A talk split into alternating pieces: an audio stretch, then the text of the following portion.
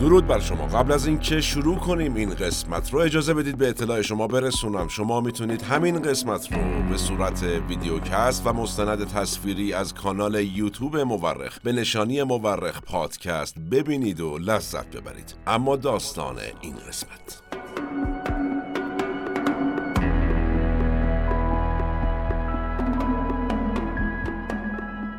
در لنینگراد به دنیا اومد. در سن پترزبورگ امروزی. مادر و پدرش مثل اکثر مادر پدرهایی که تحت حکومت اتحاد جماهیر شوروی زندگی می کردند کارگر بودند. اما اون از همون دوران نوجوانی دوست نداشت مسیر پدر مادرش رو بره. اون به دنبال قدرت بود. از ابتدای زندگیش به دنبال قدرت بود. البته طولی هم نکشید که پا در مسیر قدرت گذاشت و نهایتا هم بهش رسید. ما در این قسمت از پادکست مورخ درباره ولادیمیر ولادیمیروویچ پوتین رئیس جمهور فدراسیون روسیه صحبت می‌کنیم.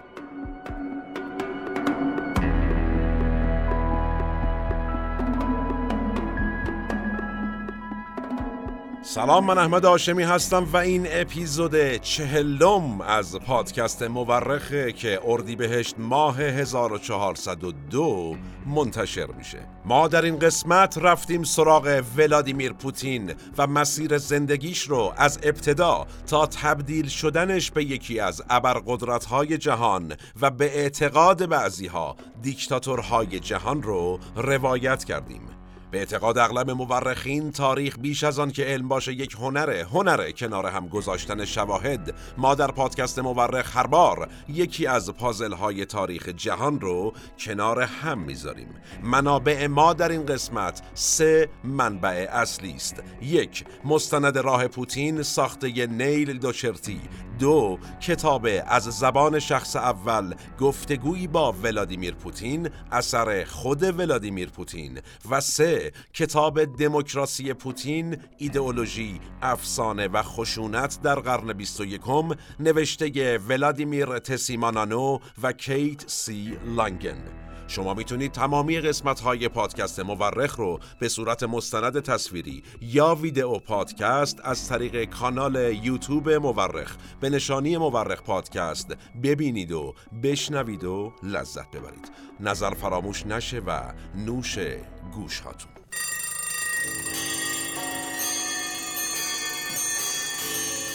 سال 1952 میلادی دیده به جهان گشود. کی؟ آقای ولادیمیر پوتین یعنی ایشون در آخرین سال حکومت جوزف استالین به دنیا اومد و وقتی نیکیتا خورشوف رهبر شوروی بود دوران کودکی رو طی کرد و در واقع زمانی شروع به طی کردن فرایند اجتماعی شدن کرد که آقای لئونید برژنوو رهبر شوروی بود برژنوو کمونیستی سفت و سخت بود که قصد داشت چیکار کنه؟ شوروی رو به دوران طلایی استالین برگردونه. دورانی که شوروی تونسته بود پیروز جنگ جهانی دوم بشه. و در ادامه یک اقتدار فولادین هم در برابر بلوک غرب داشته باشه. البته یه ویژگی مشترک با تمام سه رهبر پیشین شوروی داشت آقای برژنوف. یعنی با کیا؟ آقایان لنین استالین و خورشوف. ایشون هم تجددخواه بود و اگرچه نتیجه دوران حکومتش به قول آقای خورشوف دوران رکود بود ولی سخنانش همواره در رابطه با تعالی و پیشرفت مدرن مردمان شوروی و بلوک شرق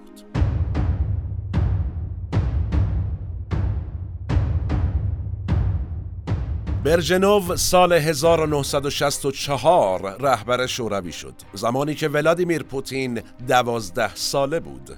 فقط چهار سال لازم بود که پوتین نوجوان جذب افکار و آراء حزب حاکم بشه و بخواد در یکی از بالاترین ارکان ساختار سیاسی شوروی یعنی سرویس اطلاعات و امنیت اتحاد جماهیر شوروی یا همون کاگب مشغول به کار بشه. پوتین البته آمادگی حضور در ساختار سیاسی امنیتی را از طریق خانوادش کسب کرده بود. چطور؟ پدر بزرگش اسپریدون پوتین آشپز شخصی دو رهبر افسانه شوروی یعنی ولادیمیر لنین و جوزف استالین بود. و کیه که ندونه آشپزهای حاکمان در طول تاریخ چه جایگاه ویژه‌ای داشتند؟ همیشه.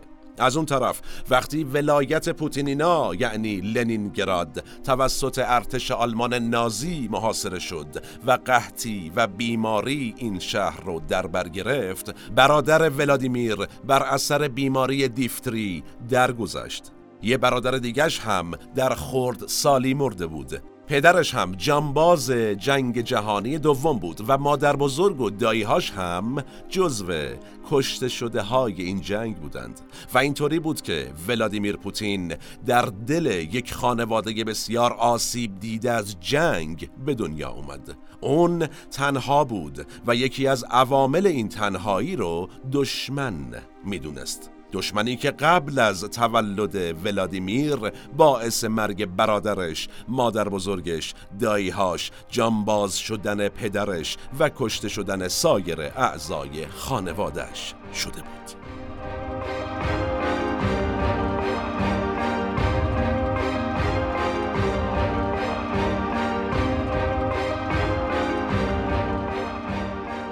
ولادیمیر نوجوان بالغ شده با این پیش زمینه ای که خدمت شما عرض کردیم در 16 سالگی رفت درخواست عضویت در کاگبه رو داد. اون موقع چهار سالی می شد که ولادیمیر جدو و سامبو که یه ورزش رزمی روسی است رو تمرین می کرد تا بدنش برای آینده‌ای که در ذهن خودش ترسیم کرده بود آماده باشه. اما طبیعتا سنش برای اینکه تبدیل به یه نیروی امنیتی بشه هنوز البته کم بود. پس رفت دانشگاه. دانشگاه دولتی لنینگراد یا همون دانشگاه آندری ژدانوف که امروز با اسم دانشگاه دولتی سنت پترزبورگ شناخته میشه. چی خوندیشون؟ حقوق.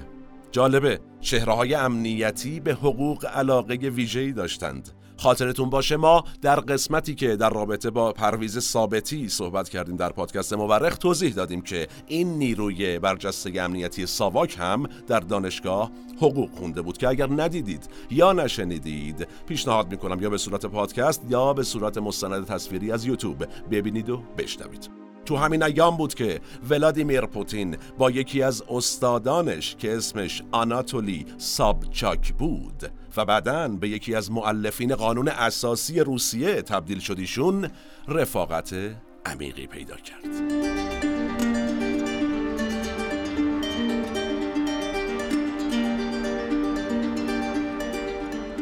سال 1975 پوتین به خواستش رسید.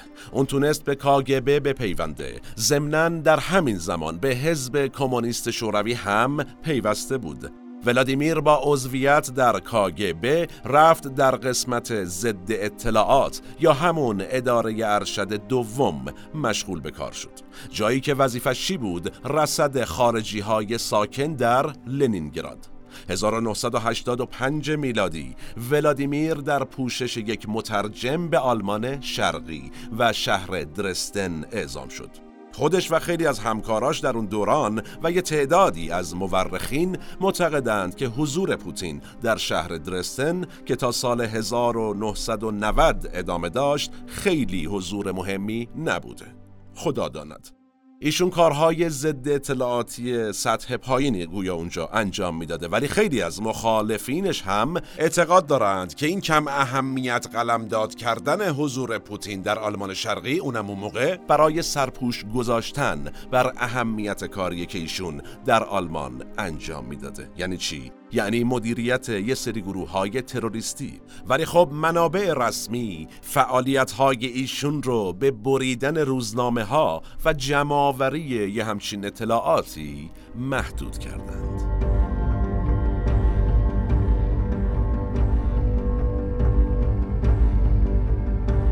نقطه عطف تاریخی حضور پوتین در آلمان شرقی و همکاریش با شتازی دستگاه امنیتی آلمان شرقی به نهم نوامبر 1989 برمیگرده. زمانی که دیوار برلین فرو ریخت. اوج اعتراضات از برلین به درستن هم رسید و مردم اداره اشتازی رو اشغال کردند و بعد هم حمله کردند. به کجا؟ به دفتر کاگبه جایی که پوتین توش کار می‌کرد.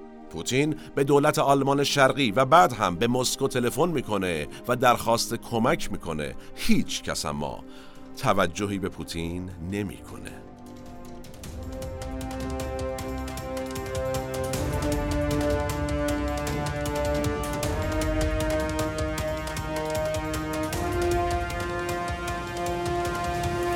نتیجتا خود آقای ولادیمیر دست به کار میشه و یه سری از اسناد مهم رو از جمله آرشیف های مرکز فرهنگی شوروی رو خیلی سوسکی منتقل می‌کنه به یه جای امن و بقیه اسناد رو هم از بین می‌بره.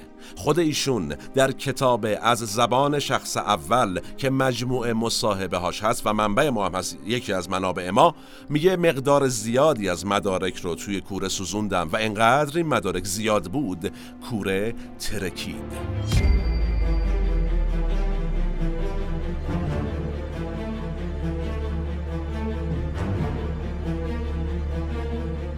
پرده آهنین مثل شیشه این نازک ترک خورده بود و داشت می شکست. شوروی داشت فرو می پاشید در چنین شرایطی سرهنگ دوم ولادیمیر پوتین به شوروی برگشته بود. ولی رؤیای زندگیش رو در حال نابودی می‌دید. پوتین متوجه شده بود که دیگه در کاگبه آیندهی براش وجود نداره. پس در اولین حرکت بعد از بازگشت به روسیه تصمیم گرفت از کاگبه استعفا بده. قبل از استعفا از کاگبه اما پوتین رفت سراغ استاد سابقش در دانشگاه. کسی که گفتیم در ایام تحصیل ایشون رابطه خوبی باهاش برقرار کرده بود. آقای آناتولی سابچاک کسی که حالا به یک سیاستمدار ورزیده تبدیل شده بود.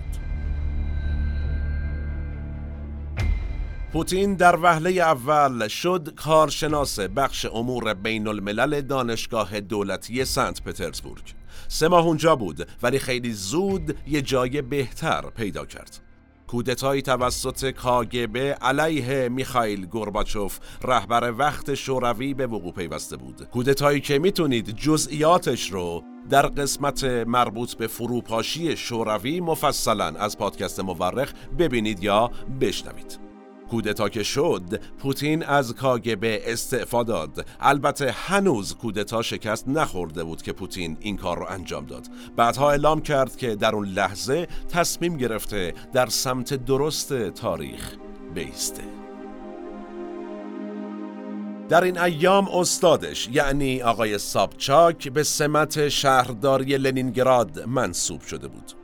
و شاگرد عزیزش ولادیمیر پوتین رو به عنوان دست راستش وارد شهرداری کرد. ایشون برای توسعه شهری سنت پترزبورگ نیاز به کسی داشت که از اوضاع و احوال خارج از شوروی هم یه داشته باشه. چون این کسی هم در ساختار بسته شوروی همچین دم دست نبود پیدا نمی‌شد. از طرفی مهم بود براش کسی که تو دم و دستگاش حاضر باشه زبان انگلیسی هم بلد باشه. اینم باز کم بود. پوتین option داشت. به جز انگلیسی آلمانیش هم full بود. یه ذره full option بود. همچنین تخصص پوتین در حقوق مربوط می‌شد به حوزه حقوق تجارت بین الملل و برای اهداف تجاری سابچاک در مقام شهردار سنت پترزبورگ خیلی تخصص کارآمدی بود. ضمن اینکه پوتین برخلاف باقی نیروهای اطلاعاتی که همیشه سعی می‌کردند سوابقشون را از همه پنهان کنند همینجوری راه می‌رفت از خاطرات حضورش در آلمان شرقی به عنوان نیروی اطلاعاتی تعریف می‌کرد. آدم اطلاعاتی هم که خب طبیعتا ترسناک. آقای سابچاک خیلی حال می‌کرد با اینکه کسی بهش نزدیک باشه که دیگران ازش وحشت دارن.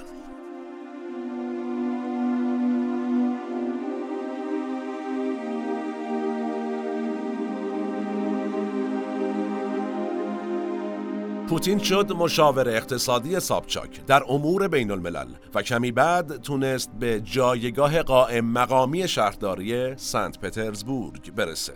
رئیس کمیته روابط خارجه اقتصادی هم بود. پوتین همون موقع به یه مستندساز جوون سفارش داد تا ازش یه فیلم مستند بسازه هیتلر توری.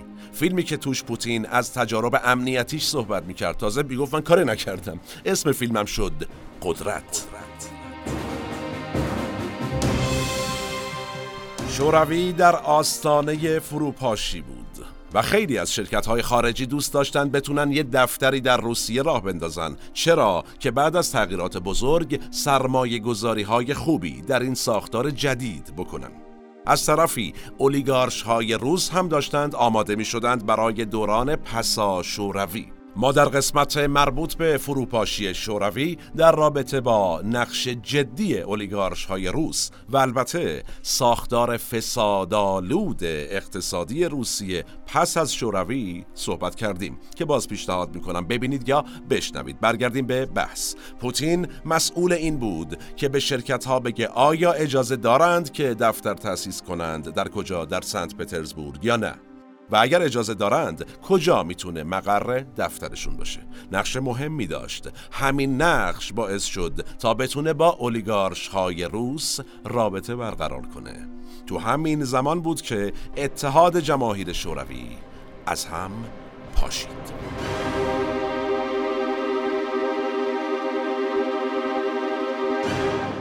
با فروپاشی اتحاد جماهیر شوروی فضای تعلیقی به وجود اومد. ارزش پول ملی داشت سقوط می کرد واردات متوقف شده بود و تولید کننده ها هم تا وقتی تکلیف حکومت جایگزین مشخص نبود عملا نمی‌تونستند چیزی تولید کنند پس قحطی شروع شد. مواد غذایی کمیاب شد. مردم مشغول احتکار مواد غذایی بودند و شرکت هایی که تا دیروز با هم مبادله می کردند دیگه این امکان را از دست داده بودند. چرا؟ مثلا یه شرکتی در اوکراین مواد اولیه یه شرکتی در مسکو رو تأمین می کرد حالا اینها امروز دیگه کشوراشون مجزاست دیگه فرو پاشیده. بعد از فروپاشی دو کشور جدا هن. مبادلهشون تحت قوانین داخلی دیگه نمی‌تونست باشه. معلومم نبود که الان تحت کدوم قانون بین المللی باید با هم تبادل کنند. این بود مشکل اصلی. پوتین از طرف شهرداری معمور شده بود تا نفت و یه سری مواد معدنی بده به از طرف روسیه به شرکت های خارجی و ازشون مواد غذایی بگیره. حالا قدرت بینظیری دست پوتین بود. حالا همه کسایی که در این مبادلات نفت می بردند می اومدن سراغ پوتین. پوتین هم شده بود مسئول توزیع رانت و هم به سرتیتر خبرها تبدیل شده بود.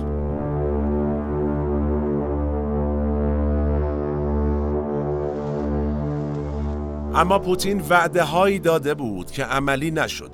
مردم اعتراض کردند. ریختن تو خیابونا. شورای شهر معمور پیگیری شد و خانومی به نام مارینا سالیل که عضو شورای شهر بود معمور بررسی شد و بعد اعلام کرد که پوتین تخلف کرده. حق صادرات یه سری مواد معدنی به ارزش 93 میلیون دلار رو داده به یه سری شرکت که غذا بیارن. اونها هم شکار کردند. مواد معدنی رو صادر کردند ولی هیچی وارد نکردند. چقدر آشناست تاریخ و گم شدن پول. البته حداقل دکل نفتی گم نکردند اون سالها. در نهایت اختلاس ها شروع شد. البته رسمی و تحت حمایت جورایی و باز هم چقدر آشناس تاریخ. شرکت های کاغذی شرکت هایی که یک شبه توسط دوستان پوتین تأسیس شده بودند دستی بر آتش داشتند. کسانی که بعدا تبدیل شدند به آقازاده ها البته اونجا بهش میگن اولیگارش های روسیه و حامیان پوتین. پوتین هیچ وقت بابت این اتفاقات و البته چندین مورد مشابه دیگه محاکمه نشد.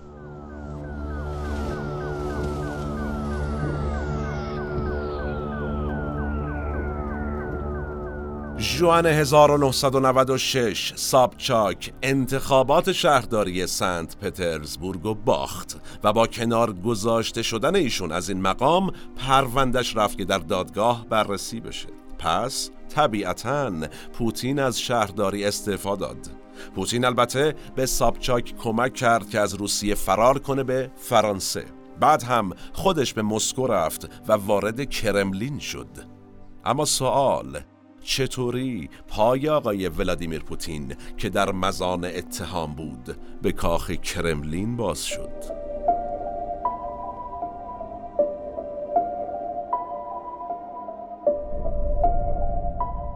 ولادیمیر پوتین مسئول تشکیل دفتر حزب روسیه خانه ما در سنت پترزبورگ شد این حزب چی بود؟ حزبی که آقای ویکتور چرنومردین نخست وزیر وقت روسیه برای حمایت از بوریس یلتسین رئیس جمهور وقت روسیه شکل داده بود. پوتین شد نائب رئیس اداره مدیریت دارایی های ریاست جمهوری. باز هم سمت خیلی مهمی بود. در واقع پوتین شده بود مسئول چی؟ مسئول دارایی های خارجی حکومت شوروی و سازماندهی انتقال اموال سابق حکومت شوروی و حزب کمونیست شوروی به کجا؟ به فدراسیون روسیه سمت بعدی پوتین مدیریت منابع انسانی نهاد ریاست جمهوری در این مدت پوتین از تز دکتریش هم دفاع کرد. عنوان تزش چی بود؟ برنامه ریزی استراتژیک منابع منطقه‌ای تحت شرایط شکلگیری روابط بازار. بعدها نهادهای ناظر اعلام کردند که بخشی از تز پوتین از یک کتاب آمریکایی کپی شده. پوتین هم اعلام کرد که حالا تز من یه سری ارجاعاتی هم داشته دیگه سخت نگیرید.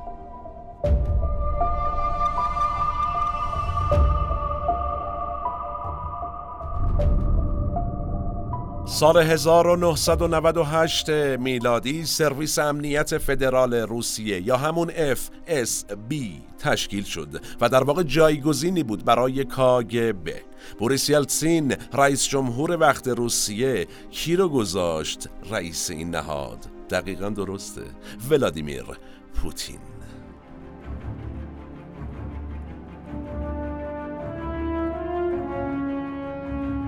بوریس یلتسین نهم اوت 1999 بعد از طی شدن پله های ترقی توسط آقای پوتین ایشون رو به عنوان نخست وزیر روسیه منصوب کرد و اعلام کرد که قصد داره پوتین رو نهایتا جانشین خودش بکنه.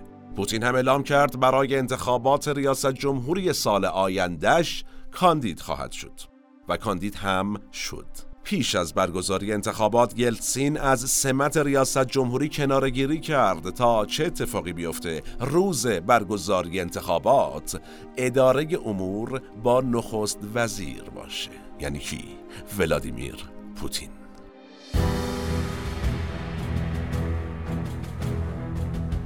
اما چرا یلتسین استعفا داد؟ و چرا پوتین رو جایگزین خودش کرد؟ سوالی که خیلی دربارش صحبت نشده آقای یلتسین پیر شده بود و دیگه توان جسمی ادامه فعالیت سیاسی رو نداشت پس چیکار کرد؟ تصمیم به بازنشستگی گرفت همون موقع ما یه سری شایعات مربوط به فساد مالی یلتسین و خانوادهش مطرح شده بود. یلتسین قطعا میترسید از اینکه نفر بعدی که میاد جایگزین میشه بره سراغ پرونده های خودش و خانوادهش و رسیدگی کنه به اونها و گندش در بیاد. پس باید می‌رفت سراغ یک شخصیت وفادار. وفاداری پوتین هم به سوبچاک بی نظیر بود امتحانشو پس داده بود. پس یلتسین می‌تونست مطمئن باشه وقتی پوتین جایگزینش بشه به اون هم وفادار میمونه. سراغ پرونده هاش نمیره. اتفاقی که در عمل هم رخ داد. اما در کارزارهای انتخاباتی چی شد؟ مخالفین پوتین کمپینی انتخاباتی علیهش راه انداخته بودند. پوتین اما مشغول حل و فصل پرونده های فسادش در سنت پترزبورگ بود. اصلا سر شلوغ بود. نتیجه اقداماتش البته مثبت بود. مختومه شدن پرونده هایی که ممکن بود ممکن بود. یه سرش بخوره به پوتین. خانم مارینا سالیل که گفتیم پیگیر پرونده های پوتین بود هم خیلی اتفاقی مجبور شد از سنت پترزبورگ بره. حالا یا مجبور شد؟ یا مجبور شدنش.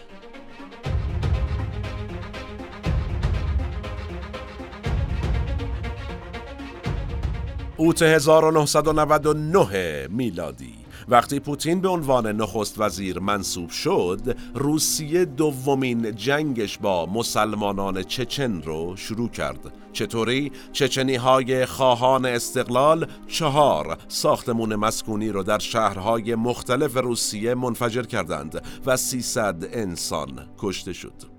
اینجا بود که پوتین به میدان اومد و قسم خورد که تا انتقام نگیره آروم نمی‌گیره. و دستور جنگ رو صادر کرد. پوتین محبوب شده بود. نقش پوتین در این نبرد خیلی تعیین کننده بود و تعویزش در میانه جنگ عملا کار راحتی نبود. پس اکثریت مردم طی آرایی که البته شکننده هم بود در سال 2000 میلادی ولادیمیر پوتین رو به عنوان رئیس جمهور روسیه انتخاب کردند. اون 53 درصد آرا رو مال خودش کرد و رئیس جمهور جمهوری فدرال روسیه شد.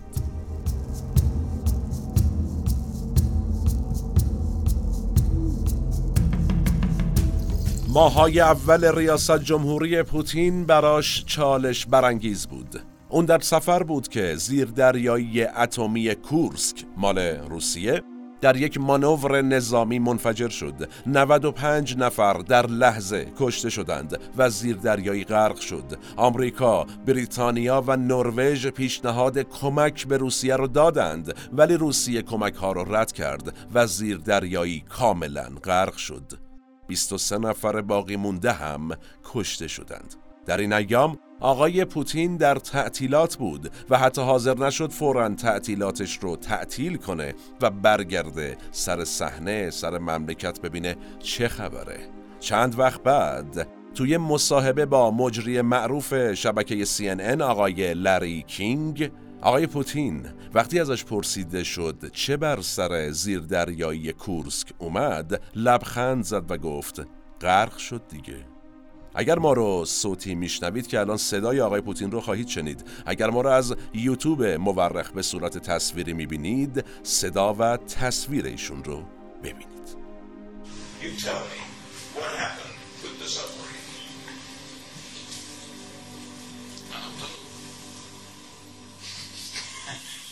پوتین در دوره اول ریاست جمهوری خودش با بحرانهای زیادی در چچن روبرو شد. کشورش با استقلال طلبان چچن در جنگ بود و بحران گروگانگیری تئاتر مسکو که طی اون 168 انسان از جمله 39 گروگانگیر کشته شدند خیلی سر و صدا به پا کرد. نیروهای امنیتی روسیه برای پایان دادن به گروگانگیری یک گاز ناشناس رو از طریق هواکش سالن تئاتر به داخل منتشر کرده بودند که همه از هوش رفته بودند و این تعدادی هم که گفتم کشته شده بودند مردم روسیه اما انگار از واکنش دولت به این گروگانگیری راضی بودند اما نکته مهم چیه؟ قدرت اصلی پوتین از کجا اومد؟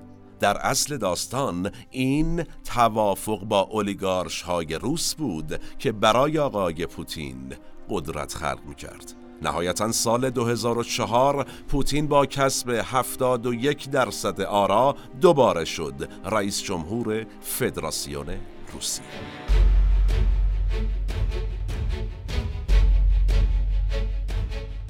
دور دوم ریاست جمهوری پوتین هم با بحرانهایی از طرف تجزیه طلبان چچن شروع شد. اونا این بار در مدرسه ای در شهر بسلان دست به گروگانگیری زدند و اعلام کردند تا وقتی که جنگ چچن تموم نشه خودشون و گروگانها با هم روزه خواهند گرفت زوری خیلی از کودکان گروگان گرفته شده از فرط گشنگی و تشنگی و گرما مردند باز هم پاسخ نیروهای امنیت روسیه چی بود؟ برخورد خشونت آمیز در مجموع 186 نفر کشته شدند.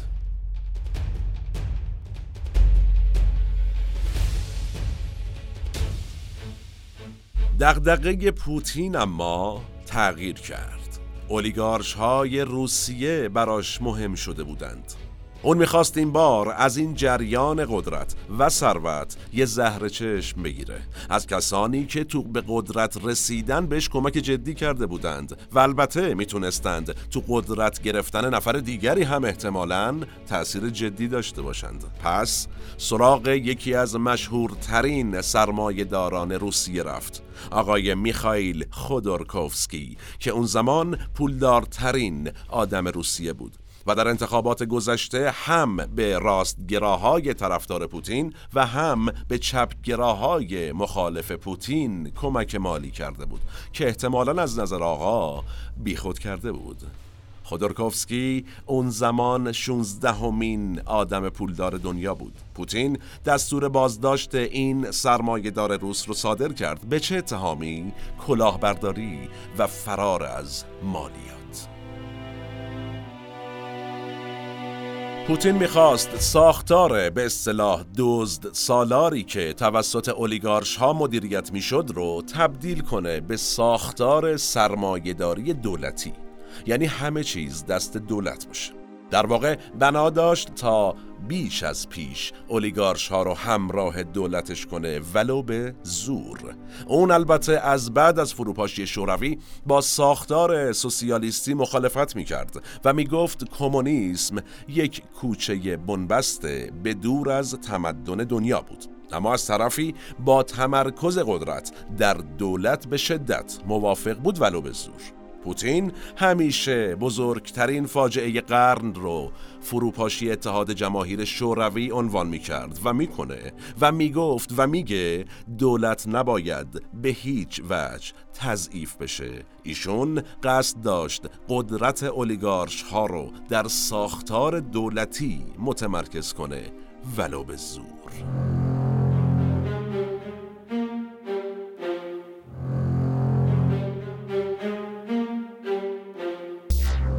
خب از حامیان پوتین گفتیم. از مخالفین هم بگیم.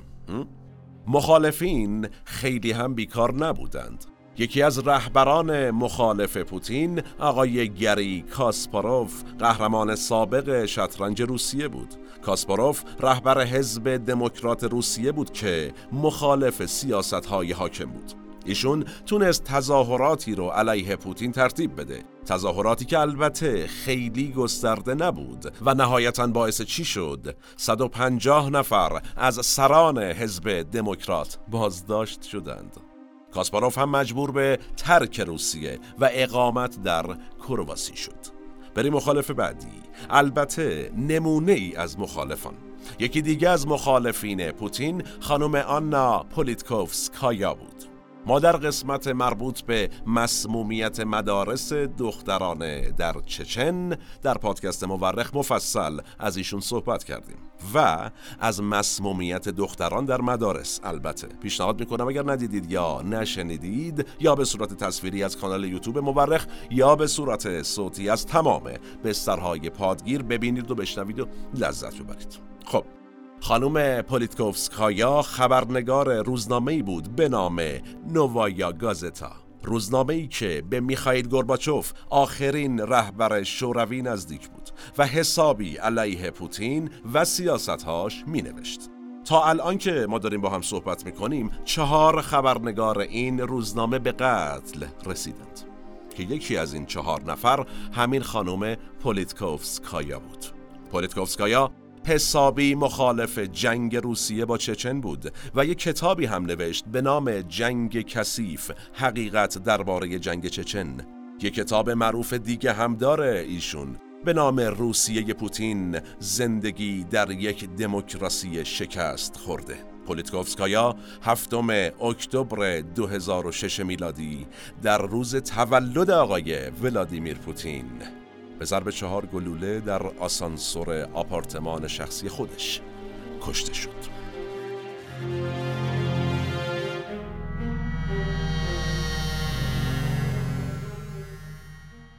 بیایم جلوتر و سال 2008 میلادی. دومین دوره ریاست جمهوری پوتین هم رو به اتمام بود. پوتین نمی‌تونست قانونا مجددا رئیس جمهور بشه و باید قدرت رو واگذار می‌کرد و این کار سختیه به قدرت برسی و بتونی دل بکنی پس اومد چیکار کرد؟ یه مدلی رو ابداع کرد که به مدل پوتین مدودوف معروف شد. دیمیتری مدودوف اون زمان نخست وزیر روسیه بود. ایشون برای انتخابات کاندید شد و تحت حمایت پوتین طبیعتا شد رئیس جمهور روسیه. پوتین هم جای مدودوف رو در جایگاه نخست وزیری گرفت و چی شد؟ عملا باز هم همه کاره دولت روسیه باقی موند. این مدل پوتین مدودوف خیلی جاها دیده میشه.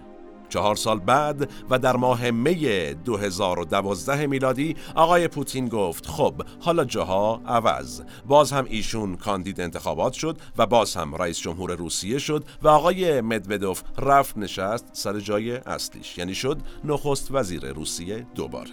پوتین در انتخابات سال 2016 میلادی هم رأی آورد و تا 2020 رئیس جمهور روسیه باقی موند.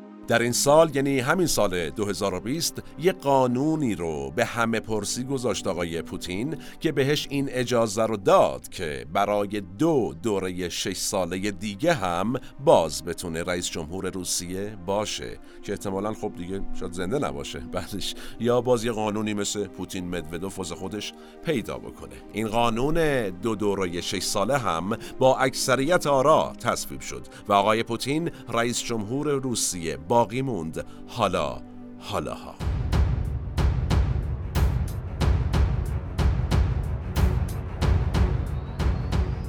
و رسیدیم به همین روزها و ماههای اخیر. روسیه پوتین 18 آوریل 2022 میلادی به اوکراین حمله کرد.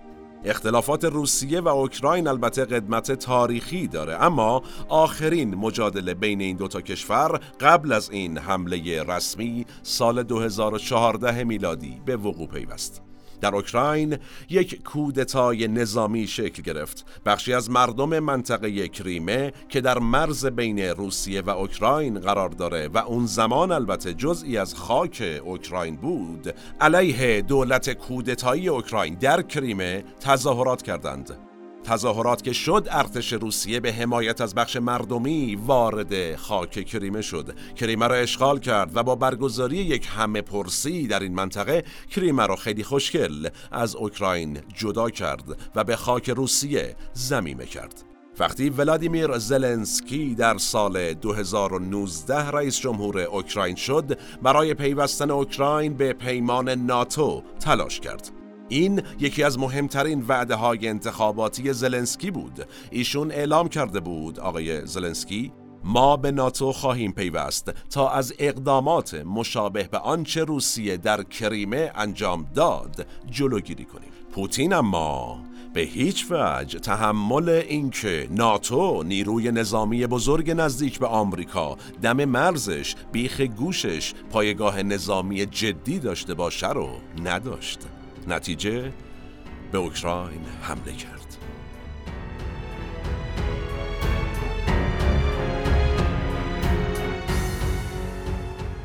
در تبلیغات دولتی روسیه به طور مثال در تلویزیون ملی و رسانه هاش گفته میشه که پیروزی بر اوکراین کار سختی نیست. اون موقع اما الان بیش از یک سال از شروع جنگ میگذره و هنوز که هنوز این جنگ ادامه داره و البته که ابعاد بین المللی هم به خودش گرفته و کلی هم کشته روی دست روسیه گذاشته. آمریکا و کشورهای غربی تحریمهای سختی رو علیه روسیه وضع کردند. اوضاع اقتصادی روسیه به هم ریخته. کلی انسان در اوکراین کشته شدند و اولیگارش های روس در سرتاسر سر دنیا تحریم شدند. از جمله آقای رومن آبراموویچ مالک باشگاه البته مالک سابق باشگاه چلسی که مجبور شد به دلیل همین تحریم ها باشگاه محبوبش رو بفروشه بره. جنگ ولی هنوز که داریم با هم صحبت می‌کنیم ادامه داره. انسان ها ولی هنوز که داریم با هم صحبت می‌کنیم خونشون داره ریخته میشه.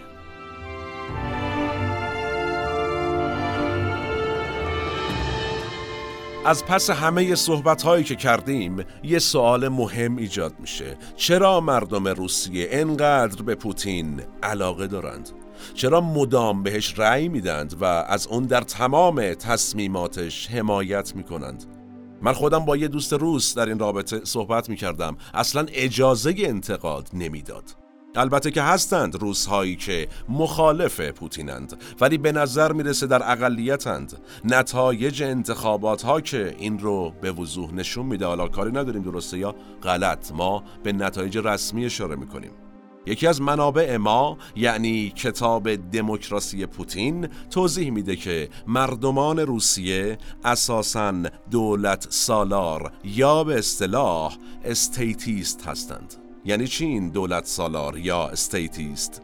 خیلی مختصر و سادش کنیم. یعنی همواره به سیاست های دولتشون در جهت تأمین امنیتشون امیدوارند. مردمان روسیه تاریخی نگاه بکنیم به داستان تجارب تاریخی وحشتناکی داشتند از ناامنی. از حمله مغلها بگیر تا حمله ناپلئون. اونها ساختار تزاری رو ابداع کردن چرا؟ تا یه دیکتاتور بیاد بتونه از امنیتشون دفاع بکنه. یعنی به دیکتاتور راضی شدند. وقتی جنگ جهانی اول به روسیه تزاری کشیده شد یعنی وقتی که امنیت عمومی به خطر افتاد حالا مردم گفتن آقا ما ناراضیم از ناامنی و رفتند همراهی کردن با مخالفین و انقلابیون و انقلاب کردند. وقتی کمونیسم روی کار اومد و شوروی شکل گرفت باز هم می‌بینیم که مردم اقتدار رو در ساختار جدید اومدن باز تولید کردند. دوباره همون نگاهو. با فروپاشی شوروی هم این روحیه از بین نرفت. ادامه پیدا کرد توسط مردم روسیه. مردمی که حالا تجربه جنگ جهانی دوم رو هم داشتند دلشون می‌خواست دولتی مقتدر داشته باشند که از اونها چیکار کنه؟ در برابر دشمن خارجی محافظت کنه پس مردم روسیه همون اقتدار رو در آقای پوتین این بار باز تولید کردند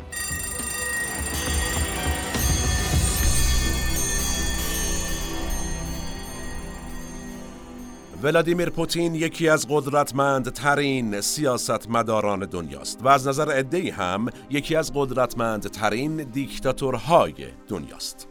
به نظر می‌رسه مردم روسیه هم این قدرت رو دوست دارند البته.